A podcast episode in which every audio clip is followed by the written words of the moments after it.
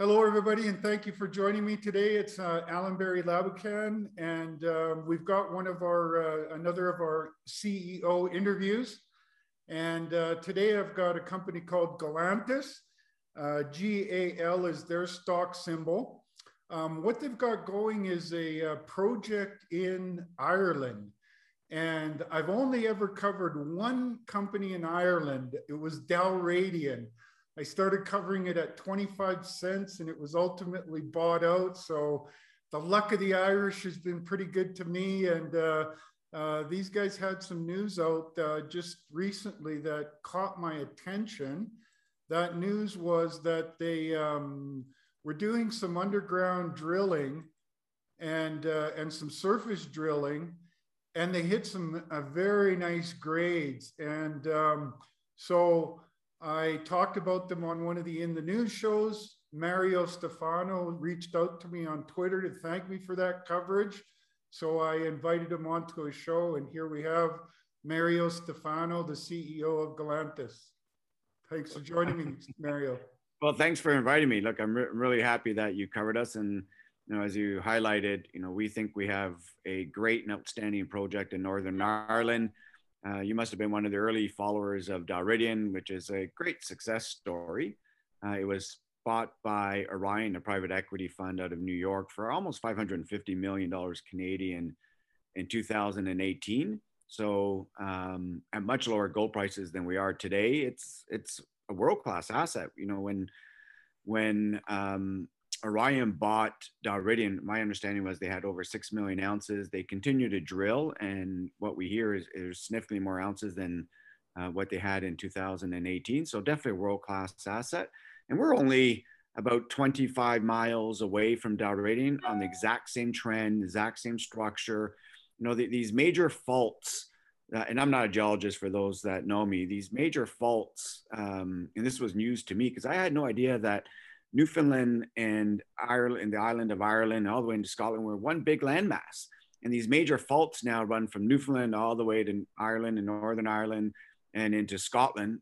And you now have some significant discoveries on these faults that really weren't explored in the past. So Dalradian was the very first one, which is now a world-class asset. As I mentioned, we're 25 miles away. And then looking into Newfoundland with New Found Gold and their Queensway project, another potential world-class asset that Eric Sprott has put tremendous money into. Um, yeah, I, I think it's got to be at least now 100 million based on all well, this. just put uh, four, yeah, exactly. 48 million in the other day. I talked yeah. about it. Yes. Uh, yeah, exactly. Exactly. So it must be a, over 100 million that he's put into the various placements with the flow throughs that I've noticed.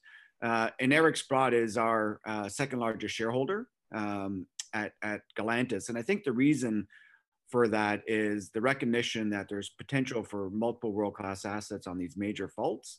And I've mentioned it many times when you Found Gold went public and you look at their presentation, they always talk about Dalradian rocks and Dalradian and what they felt was in Newfoundland. And now I'm trying to remind everyone that really this all started in Northern Ireland and what you've invested in. So you're you're you're a pioneer in this, I guess. Um, and um, so you know, I want to remind everyone that Galantas has exact same geology, exact same potential. But what distinguishes us, I think, from all the other juniors, because you know you, we just noticed as well, and you mentioned just a few seconds ago that Eric Sprott put another $48 million into New Found Gold, which is great. It's supportive, but the junior market is tough at times, and we're always hoping we're financing at higher and higher prices, but the world doesn't always work that way. So I think what's going to be different with Galantas is because of the significant amount of work and effort that was done to get this project permitted, uh, get it ready for production, and we're, we're you know months away from getting uh, production out of Galantas, and we're financed. We raised eight million dollars in May. The goal now for Galantas and our shareholders will be to use the cash flow from production to reinvest back into exploration. So we're so we are no longer going to dilute our existing shareholders, and just as importantly, if anyone buys Galantas in the market, they're not going to have to worry about, you know, two weeks later after a good drill hole that we're going to raise five, $10 million and dilute them down. Uh, and I think that should give shareholders, you know, quite a bit of comfort that we're well financed. And if we execute on our plan, we won't need to raise additional capital. And, you know, if a scenario comes that we need to raise additional capital, I really hope that's not going to be the case.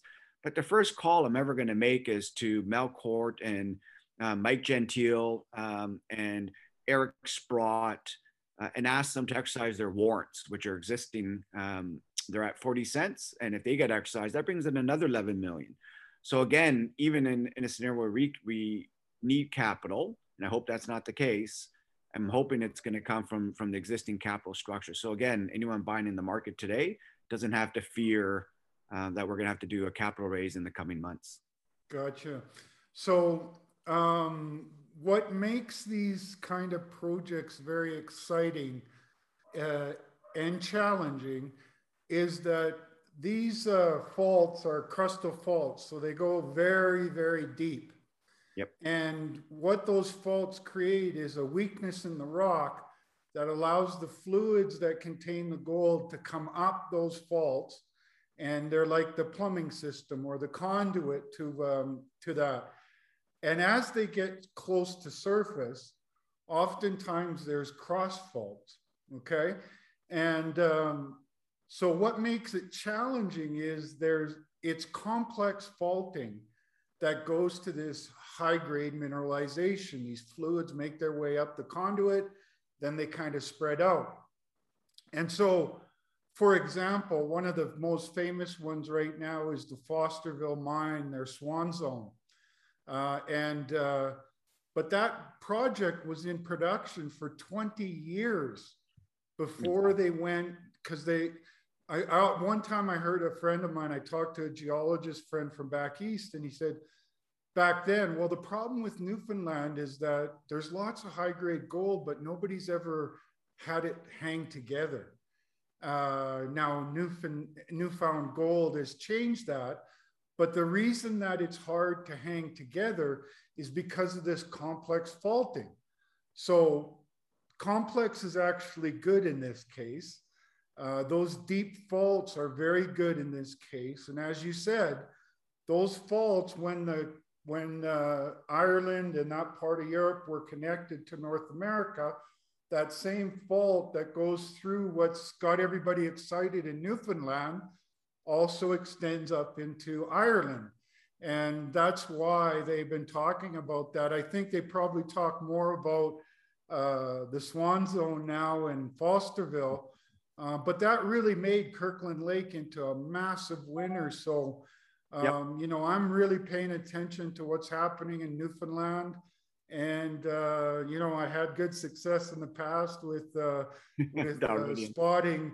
Uh, well, what, what, what made me figure out Dalradian was Patrick Anderson um, ran the company and he had made a good big discovery with Aurelian of course. And yep. even before he made that discovery with Aurelian, he was involved in diamonds. And I had a long history of diamond exploration uh, in my career. And so all of these signals started coming up and and that's what I think I'm finding with you guys. And now, what makes it quite interesting for you guys, different than the newfound gold stories, is they're all drilling from the uh, surface to catch these veins and these pods of super high grade. You guys have underground uh, uh, uh, ability to drill from underground, making yep. it a lot easier and a lot cheaper to catch these uh, these kind of systems. Exactly, and and uh, again, I'm not a geologist, but so I look at things a little bit more on a macro level. And when I looked at Dalradian, I did talk to Patrick Anderson before I took on the role, and if you notice on our advisory board, Tim Warman is uh, one of our advisors. I'm really lucky to have him. Tony Makuch from uh, obviously Kirkland Lake is one of our advisors. Uh, so I'm really lucky to have some extraordinarily smart people around us. Um, but what really, when you looked at Dalradian, and I don't know how many veins they have now, but when they put the resource together and it's north of 6 million, we know that for a fact, uh, there was 26 veins. Um, and it wasn't until Dalradian started, you know, drilling a little bit deeper, they started getting some better grades and better widths. But these veins, these veins do hold together. And when you look at Galantas, you know, we've identified 16 veins to date. Uh, really, eight have only been drilled, and only two have really been drilled with 20,000 meters, and the rest of the, you know, three to 4,000 meters have been drilled at the remaining veins. So very sporadically drilled, but we are finding a number of veins here. And you know, to your point from the underground drilling, number one, our costs are going to be lower. I'm a, I'm a, finance guy, so anything that keeps us efficient is going to be beneficial. But um, veins that we are able to identify that can be accessed by additional drifting, for example, Joshua, we're drilling from surface, but it's only about 200 meters away from the underground workings. So once we get a little bit more confident on Joshua, we're just going to drift over. You know, there's targets to the north of the Kearney vein where the majority of the development is currently again, about 150 meters away, there's a target that Rio Tinto identified in the 80s uh, from surface auger drilling. I, I, they call it Pionjar drilling, but uh, really it was just to get to the hard rock over the burden, overburden. And same thing, we're, we're going to do a bit of drilling there at some point, uh, and then maybe drift uh, from underground and start drilling from underground once we prove that there's additional targets. But you know, when you look at Galantas and even Dalradian for that fact, but it's a private company. But when you look at Galantas, I think the one additional differentiating feature for us, apart from you know getting ready to go in production and hopefully generating cash flow to reinvest in exploration, is we have a massive land package. So because we're effectively the first movers in Northern Ireland, you know we don't have 30 juniors competing against you know um, these various faults. We, we locked it up between ourselves and dalradian and i think that's going to be a big big value add if you take a big picture and you think you know three five ten years out because whether it's newfound gold or labrador or any of the other companies in newfoundland at some point they're going to consolidate. And you look at the big camps of the world whether it's timmins kirkland lake um, you know val-d'or a lot of these companies are always competing against juniors so you're never able to really get the full synergies of controlling a camp. We, we're going to control it between ourselves and Dalradian. Um, and two companies that are focused on high grade gold. We're both going to be producing a concentrate. Um, so we're fully permitted. Uh, we are producing a concentrate and shipping that out to uh, into Europe. Uh, Ocean Partners as our offtake agreement. You know, they're great supporters. They participate in the last financing. Uh, but Dalradian in their permitting process as well has decided to produce a concentrate uh, which again provides overall synergies in the district, which I think is to be beneficial for shareholders in the long run. Well, you know, you you brought up a good point there, and uh, that was about the drifting. I live in Mexico, a place called Zacatecas, and uh, there's a famous mine that's called uh, Milagros, miracle in uh, Spanish, and um, they had uh, two veins that came to surface. And uh, then they drifted between those two veins and to connect them underground. And when they drifted through, they hit a spectacular vein that was like, if wow. you calculated in today's dollars, it would have been like worth 30, $350,000 a ton kind of rock. Oh, geez. so, you know, that's what's lots of VG in there that's what's interesting about these vein systems is yeah sometimes they're found by accident and uh, or you drill through a vein and then you keep going a little bit and all of a sudden you hit alteration and yep. you know okay well i can't stop now that i'm in alteration yep. and you keep going and that alteration leads you to another vein yep. that's what these clusters of veins are like Yep. That um, you know some can be found by accident. It's exactly exciting that you have one that you can. You're only 200 meters to drift out to it. So yeah. um, that brings up the point. Let's talk a little bit about the why you have those underground workings and the history of the project. Sure. No, that that's um, that's a great question. Um, so Galantas took a slightly different strategy to Dalradian. And I think this is the key difference between the two companies. Dalradian really focused purely on exploration. And our former CEO, who's still a big shareholder, uh, Roland Phelps, uh, wanted to get this asset in production. He had a small scale mine in Wales um, and wanted to get the this current project into production. So the company did do a small open pit. Around 30,000 ounces were produced. Um, so a mill is on site. And when the ore was um, was mined out at the open pit, the, the plan was to transition to underground. So a lot of effort and money was raised to develop the mine from underground, and that's where where you're going to get the uh, two kilometers of underground development uh, put in place. So again, the project was fully permitted, but an issue arose, and those who understand Northern Ireland could understand the sensitivities around this. But there was an issue that arose around permitting for blasting. It wasn't something that was required in the past, but uh, the Department of Justice uh, was looking for a permit to handle blasting material in Northern Ireland. So as a result of that, um, the company had to put the mine under care and maintenance in order to get the blasting permit, and that took a couple of years. And Dalradian, for example, is talking to us on um, you know how, how to get a blasting permit, uh, just because again I don't want to get too much detail, but I'm sure you know listeners could understand the sensitivities in Northern Ireland around blasting. So that put the company under care and maintenance and put the company under tremendous financial stress. So from 2019, really couldn't raise any money. A lot of the underground workings, even prior to that, in, in the in the mine, I'll call it on a shoestring budget.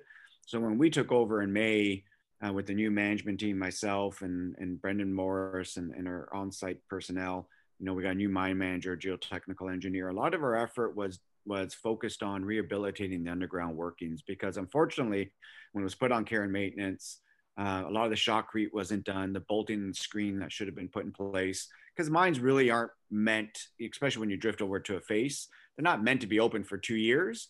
So we had to go back and rehabilitate the mine. Then we also had to rehabilitate uh, the equipment. There was a lot of old equipment there. We had to acquire new equipment. Uh, we had to get some fans so the mine is properly ventilated. And then we're, we've been spending time, we're still finalizing it now, but we should be done hopefully in the coming weeks, a mine plan. Um, because we wanted to make sure now that we got more information, you know, different gold price environment, that we put in place a real mine plan to get this operation up and running. And and and one thing that we're going to do um, is we're going to do this small scale and just ramp up you know um, whether it's every six months 12 months 18 months two years we're going to try and internally finance this and this is going to be really important again i'm going to mention this so many times because you know i've almost been handed a gift here when it comes to an exploration company where I'm going to have cash flow. And I've been in exploration. You know, Lakeshore went from exploration to commercial production. We put uh, uh, Timmins uh, into productions, Timmins West, Thunder Creek, which is now still part of Timmins West, Bell Creek. But we're always trying to raise money when we're getting to that phase. When I was CFO of Ivernia, Mario, earlier you were wondering why you recognized my face. Yeah. Lakeshore was one of my picks, and I picked it right before the takeover, uh, and I was on BNN Ah, maybe that's where. Okay, that's you, looked familiar to me when, I, when we when we first connected. So that's great. So, so I understand the sensitivities around exploration companies having to raise capital. So our our plan is to get this up to 200 tons per day. The mill in the past has done 400 tons per day. But what's unique about Galantas is, again, I know you're a geologist, but um, the ore is very clay. So I guess what I understood is with the thrust and the, and the folding uh, and the crushed breccias, maybe the water, because um, anyone who's been to Ireland and Northern Ireland, there's a lot of rainfall there. So it's a, it's actually a very clayey material. We think as you get deeper, you'll get your traditional quartz vein, but the quartz veins have been crushed. So it jams up the mill. Um, so that's why we, I'm confident we can do 200 tons per day. I'm not confident we can do 400 tons per day without doing some upgrades, whether it's you know additional crushing or floats, uh, float, you know, adding to the flotation circuit. But our plan is to get to 200 tons per day, assess it, then get to maybe 400 tons per day. If I need, you know, half a million, a million dollars to invest to upgrade the mill, we'll do that.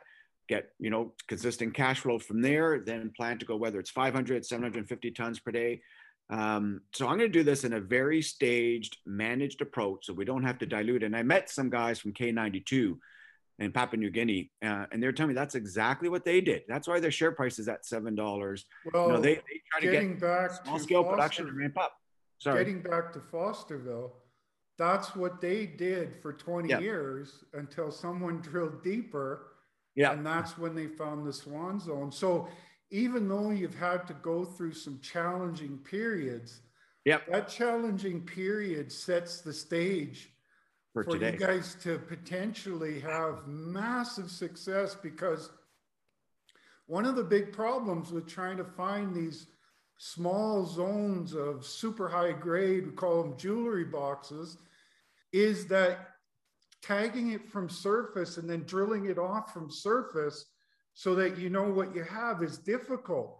But Fosterville and Swan, the Swan Zone, was much easier because they had all those underground workings that gave them just they just had to drill a little bit to tag and mm-hmm. follow those yeah. jewelry boxes. Yeah. And, and that's that's exactly it. Like Swan Zone would not have been discovered if it was drilled from surface. I mean, it would have been, or you know, it would have taken tremendous amount of luck.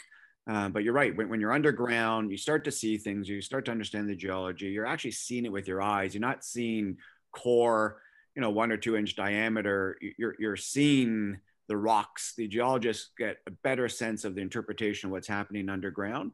Um, and you know these veins, and you've alluded to it many times, are going to go down to the bowels of the earth. They're going to be there as deep as we want to drill, and the more we drill, the more likely we are to find more and more gold. You know, we, we do have half a million ounces in, in all categories. Uh, you know, quite a bit is still inferred um, at over seven grams and less than 20, 25,000 meters of drilling. So, um, you know, we, we created a lot of ounces with very few drill holes. And I think the more we drill, I think we're going to continue to find more and more gold within the existing veins that we discovered, plus as you alluded to you know these veins that we're going to find as we continue to drill what is known so our last drill result where we got the 17.7 grams over two and a half meters that that's actually a new structure right next to the kearney vein. Uh, and it lined up with some other holes that we really couldn't see but now that we got this third intercept in there it's clear that this is another stringer vein now. So yeah, see, that's the nature here, the we're going to get. uh, these networks of veins. You you drill through them sometimes, you hit alteration, you keep going, you find another one. Yeah. Uh, and then the yeah. trick is to keep following them down. And, yep. you know, you, uh, what you're describing there is sort of the way that a lot of mining companies grew into mining companies. They would start a mine, they would have some ounces ahead of them, yeah. and then they would keep drilling to keep the ounces coming in ahead of the, the mine exactly. uh, reaching those ounces. So, um, you know, that's a, quite an exciting business model you guys are working on. It's how a lot of companies um, uh, uh, used to be made into mining companies. Um, you, are following a, a, a path uh, to success that has been followed before. Yep. Uh, and you you have that uh, sex appeal of the uh, you know orogenic system that um, yep. A, a, swarm of veins. You know there's big mines around you dalradian has one as you said 20 miles down the road. Um, so it's uh, it's got you know that growth potential of a new miner plus the uh, the potential for um, banging some holes into jewelry boxes Yep. Uh, and then, uh, you know, you can use your cash flow, as you said, to reach those uh, jewelry boxes. But, you know, when you've tagged the kind of gold that you have, those systems, those veins go down a long, long way. For example, in Red Lake, Ontario, they had to go down uh, over a kilometer and then they hit the jewelry boxes. And, yep, exactly. and that made uh, a Goldcorp at one time the lowest cost producer of gold in the world. Yep, no, exactly. And you know, when, when Lakeshore went in production, now that you, I know you covered and, and and recommended Lakeshore, we appreciate that tremendously. But you know, when we went into production, the the most valuable asset in many respects was the Bell Creek Mill, because Lakeshore would not have been Lakeshore, wouldn't have gotten taken out for one and half billion by Tahoe without that mill. And, and the reason for that is that mill allowed the company to start small scale mining. And, and in the Lakeshore's case, it was thousand tons per day, and that was going to come from the Timmins West project. Now, the unfortunate part with Lakeshore, and God, I must have raised seven hundred million dollars at Lakeshore as CFO, and you know whether it was from royalties with uh, Franco Nevada to traditional equity convertibles, but the difficulty we had at Lakeshore, and Tony would always say it, you know, um, God put the gold in the ground, and we really don't know until we start mining it. And the unfortunate part was when we started mining the veins near surface, the grade was not the eight grams; it was much lower than that. So uh, we had to figure out a way to continue to grow and expand the mill and mine um, in, in, wider zones and get more tons out of the ground to make it economic. And obviously, it was. But that mill was critical for us because it allowed us to start the mining and generate the cash flow and get it financed. Um, when you look at some of these big, massive projects, great discoveries, you know, for I'll use copper as an example. You know, you can get a billion, two billion ton project, but really you're at the mercy of Rio Tinto or BHP or one of the other majors to buy you out because no junior could easily raise five billion dollars in today's world to develop a mine. It's just it's extraordinarily difficult. Look, look, look at what Rio Tinto is having with in um, with, with um, uh, sorry, the one in, Mongo- in Mongolia. Um, you know, the, the, amount of capital required is significant that juniors can't really do it anymore. So really, what you're doing is you're exploring for the big guys to take you out, and on your hands and knees, praying that they're going to take you out. In our case, I think the difference is going to be because we're going to be able to generate cash flow. And if you look at one of the slides in our presentation, I try to lay out, you know, we're at a $30 million market cap range. Scotgold, um, which is in Scotland, is at $80 million and they're in production uh, a little bit ahead of us. But because if you factor in our warrants, we got 100 million shares outstanding, and that'll bring in another 11 million. And just to be clear, if those warrants get exercised, as we move up that value chain and not having to issue additional shares. So, for example, if we get to 100 million dollar market cap because we're we're finding more ounces, we're generating cash flow. You know, very quickly your shares go from you know the, the 40 cent range to a dollar. Um, and if, if, you move up to the range up to Marathon Gold or Dalradian, which got taken out at 500 million because they found six million ounces, if we can get to those levels without diluting, the share price appreciation is significantly levered not only to the gold price but to success. And I think that's going to be the key difference because we're not going to be begging for capital like a lot of the other juniors because you know we are doing it in many respects the old way, which is small scale mining put your cash back into the ground to develop bigger resources. And, and really, you know, this gift has been handed to us because of the significant work that Roland and the prior management team put into getting this permitted into production. So our goal now is to really leverage that work to drill um, and produce cash flow. And people that know Galantas, you know, there were quite a few companies that have tried to acquire Galantas and Roland Phelps, to his credit, turned them all down because everyone's strategy was to shut everything down and drill, drill, drill, drill, which is the Canadian way. There's no doubt about it. That's the way we do things in Canada. And Roland kept saying, no, no, I, I've spent, you know, 10 years trying to get it to this position where we're going to generate cash flow. I don't want this shut down. I don't want all the effort of getting the permits in place to be completely forgotten and having to start over again. So when we came in with um, with Ocean Partners, and by the way, um, Doré Copper looked at this, and I'm the chairman of Doré Copper. Similar strategy, right? We got a we got a mill um, that we recognized that no one else did as being the key asset. And this is coming from my lakeshore days, and using that asset to really look for old gold. And you know, Corner Bay now, for example, is seven million tons over, which doesn't sound like a lot, but at the grade, it's 1.2 million ounces at over almost five and a half grams if you use spot prices. So uh, we looked at Galantas with Doré Copper because Ocean Partners is one of our larger shareholders at Doré Copper, and they said you got to look at this asset. But same kind of scenario. Um, Roland at the time just wasn't ready. He, he, really wanted to try and get into production um, himself and raise the capital. But a window approached, and Roland I think was getting a little bit tired. He's been at it for quite some time. He said, "Look, now's the time for me to hand it to a new management team." But in order for him to hand over the keys, and he's still a consultant, obviously, and a big shareholder, but in order for him to hand over the keys to a new management team, we pitched him with the idea of, look, we're, we're going to leverage all the work, great work that you guys have done here, from community relations to uh, the permitting, get this into production and explore. So we're going to do the dual strategy, not just one strategy. And, and I think you really I, that idea. I really like that game plan, you know, because – Normally, if you're trying to build it to get down there and do it that way, there's a lot of capex.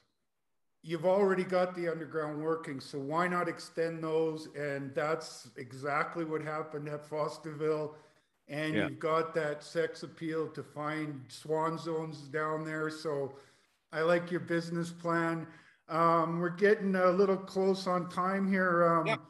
Before I let you go, let's talk a little bit about what you think about gold. I, I man, I mm-hmm. you know I look at the valuations of the stocks out there on Wall Street. They're stretched to historic highs. Yep. The cash printing is going through the roof. 40% of the cash that's ever been printed has happened in the last year in the United States. Yeah. Debt is through the roof. The Federal Reserve can't raise interest rates even if they wanted to. And now inflation is starting to kick in. So I think we're in a perfect storm for gold to go higher. What do you think? I, I, I agree with you 100%. Almost all my investments are in the precious metal space and base metal space because exactly for that reason, I think we're in we're in a, a long term inflationary environment. Um, and I'll give you some a couple of examples. I was just in San Diego. Um, so I lived in San Diego for about five years. I'm back in Toronto. So I went down for Thanksgiving, Canadian Thanksgiving, and I ordered food from a restaurant uh, that you know my son loves. This restaurant. Uh, it's called Luna Grill. It doesn't really matter, but I ordered it from Uber Eats. End of June, uh, to um, middle part of October, the prices went up 20%. And I'm assuming it's a factor of the oil, and I'm assuming it's a factor of food prices, chicken, obviously, wages, all of it. 20% in three months right? Which is which is quite tremendous if you really think about inflation. And i'm going to give you one other example about what's happening with inflation and this is completely out of the blue just happened um, yesterday. My wife um, is building these um, let's call it uh, craft she's doing some crafting and you need it speckle it, it's almost like uh, what you use for for uh, you know fixing drywall right and she bought something about four months ago for $45 it's a big tub of this stuff so she can do her crafts she went to go buy it yesterday and it's $75 at home depot amazon within four months i guess it's the shipping backlog and she said, like, why am I going to buy it? Basically doubled in price for my crafting. She's going to wait and see if it comes down in price. I'm not so sure it's going to come down in price.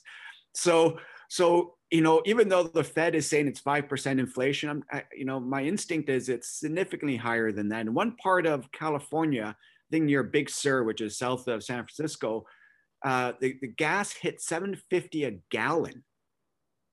Like that, that that, that's crazy, right? Right before COVID hit and, and the, the downturn of the COVID, it was down to $2.50 a gallon, even in California. So that, that really will highlight how our pocketbooks are being hit. So our standard living is going down significantly. People don't realize it yet. May see that their house prices is going up. That's all relative. Do Your wife did. She her stuff cost 40, 45 went to 75. People notice. Yeah, no, they do. Exactly. Our standard living is going down, and people see wealth going up because their house might be going up in Canada or the US or anywhere else, but it's all relative because asset values are going up, but our wages aren't going to be keeping up at 10, 15% increase. I'm not, I didn't get a 15, 20% increase. I'm not sure about you, but I definitely did not. Right. So, so we know our wages are all going to get hit. Uh, you know, we're going to have to make money on our investments, which is what we're all on this call for um, because we see the value of gold and precious metals and commodities, because I think that's really where the asset values are going to really appreciate in this inflationary environment. And I read somewhere, don't ask me where I read it, but during the um, the uh, oil crisis back in the 70s, and oil went up, you know, I, I can't remember what it hit back then, 70, 80 dollars a barrel.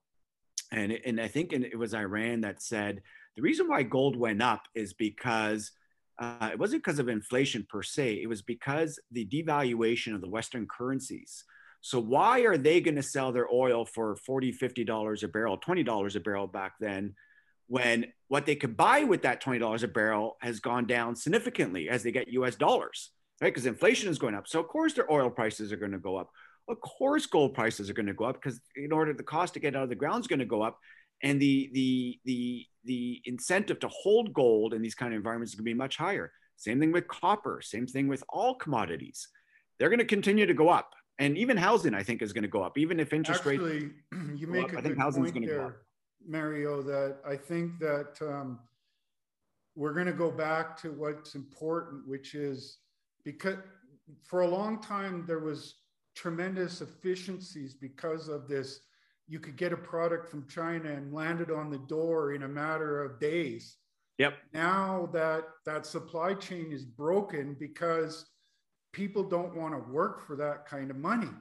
So what that's going to cause is the building and making of things are going to come back to the domestic uh, production. And when that happens, there's going to be a tremendous amount of need for raw materials. And I really think the Fed is painted into a corner that they can't fight inflation by raising interest rates. You got so much debt, you know, you pump, exactly. pump up a one or two percent increase, and that slows everything down.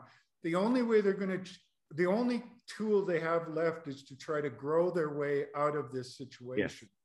And yeah. to grow their way out of this situation, one example is with all these electric vehicles, they're going to need to upgrade their ancient uh, uh, electrical system, which is yep. in vast need. So that might be the infrastructure where in the past it was road building. Now it might be rewiring the, the country and, the and building things domestically. So if growth, if they if they can't raise interest rates, that's positive for the price of gold. If yeah. inflation is kicking in, that's positive for the price of gold. But if they try to grow their way out of it, they're going to need a lot of raw materials. So uh, uh, Robert Friedland called it the revenge of the miners. yep, exactly, and exactly. That's, and that's there's going to be huge investment in infrastructure to move us into the modern era. Um, but at the same time, you know, your, your point about not wanting to work for those wages, the reason for that is inflation. And um, I, I think well, I it's twofold. It's inflation and the governments are making it so that you don't have to go to work because they're exactly. giving you money. Exactly. And and and the problem I think the US and I'm sure this is all over the world, but maybe more highlighted in the United States. And I think China is trying to correct it a little bit with based on some of their policies recently. But something like the top 400 uh, wealthiest Americans in the 50s, which I'm sure would have been, you know, old industrialists, oil barons, own something like 20% of the wealth in the United States. Today, the top 400 Americans own 80% of the wealth of the United States. So basically, it's moving to an oligarchy. So you got to think of the Elon Musk's, the Zuckerbergs, the Bezos, all the, the big tech barons rather than oil barons, let's call them tech barons now, really control the vast wealth of the United States. So even though things look like the stock market's going up, you know, the vast majority of Americans really aren't enjoying this increase of overall wealth. Yes, your home prices are going up, but again, if you sell your and house, maybe you your mutual house. funds are going up, but they're yeah. so diversified that yeah. you know they hardly like keep up with the market.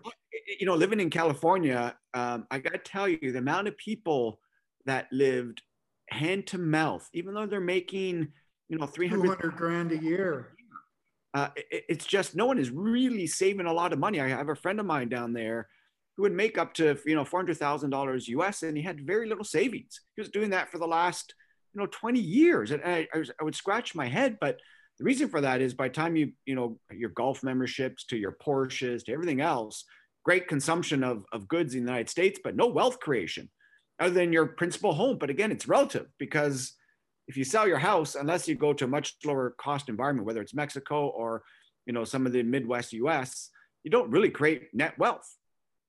So so you know gold, gold, gold, precious metals, commodities is the place to go. Is is you know I'm seeing it on the macro level. Revenge of the miners right? The mine, the revenge of the miners. I'm going to mention that to Robert. I, I still chat with Robert because obviously with my Cordoba days and the revenge of the miners. I'm gonna I'm gonna ask him to if I can consistently use that in my yeah, presentation. Well, I am. it's coming, definitely coming. well, right. let's Thank wrap you. it up. Uh, I'm gonna, but um, you know, I uh, I'm really impressed with your business model.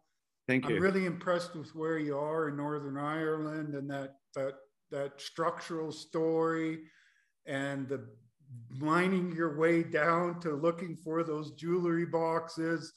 And don't forget, those accidental discoveries can happen. Like I talked to you about Milagros. So, um, yeah. it, was there anything I didn't I didn't ask you that you want to get out there, Mario?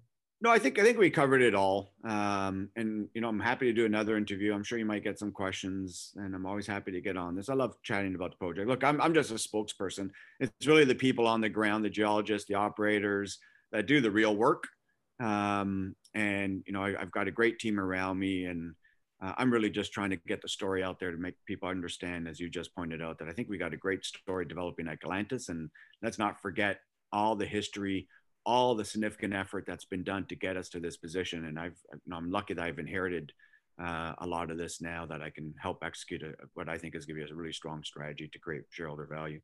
Well, luck is a product of preparation and uh, and good timing. So I yeah, and, and, and, the uh, island that we are on, the island of Ireland, somehow generates a lot of luck for people. oh, I I do. I now I remember. What's pending? You got? Are are you guys working on some drilling? Do you have anything in yes. the lab? Should we be looking yeah. forward to some news? Yeah, yeah. We we've got. Um, we're doing a four thousand meter drill program. The first two holes have been drilled we should get some more assays, hopefully in the next two to three weeks, another dr- set of drill results. Uh, we'll have a mine plan out hopefully uh, before the end of the year, indicating you know what, what we plan to produce over the next 12 months. Um, we should have some results from geophysics. We did a you know there's just so much to talk about here as, as, as we're, well, we're recognizing. This is going on longer than, than I'm sure we've ever done before. But oh you know, no, I've done hour long interviews. Oh, okay, but, okay. I, I, feel bad. Oh, I'm, but, I'm um, no geophysics I, has been done here, even though there's sulfides since the 80s, right? No one has ever run geophysics here. So we did two test areas. We'll get those results out. We're processing the data. And then we're probably going to do a much wider area for geophysics here as well. So we can start identifying a number of these targets because no real work has been done on what is likely a significant camp. Awesome. Well, it looks like you got a lot of news ahead of you, so we'll definitely do this again. I've really enjoyed the conversation, Mario. Thank you. Uh, thank you for joining us and uh, telling my audience about what you're doing. It's got uh, it's got the all the earmarks of my Dalradian getting in early days and uh, and really the Fosterville Swan Zone, you know, mining Fosterville down to open up that uh, jewelry box. So uh, thanks again, Mario, for coming on. Knock on wood, I just did that. We'll find a few of those jewelry boxes here. ah, you got the luck of the Irish on your exactly. side. Exactly. okay, I'm going to close it off. All right, um, thank you.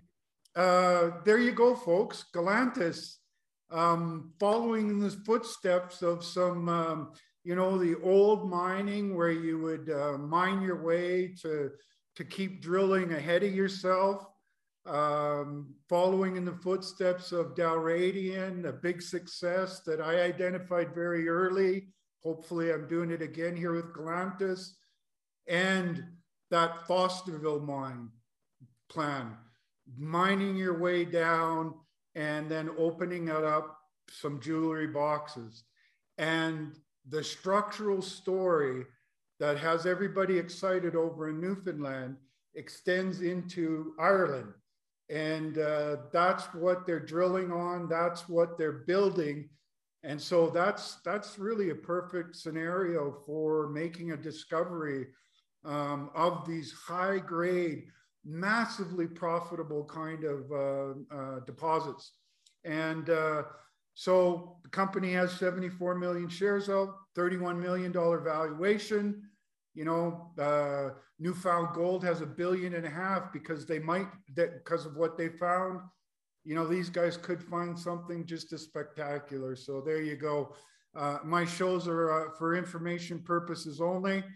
It's important to do your homework and speak with your financial advisors before making any investment decisions. And I stress, do your homework. Go to this, this company's website, check out their, their information. I think you'll be impressed. Have a great day.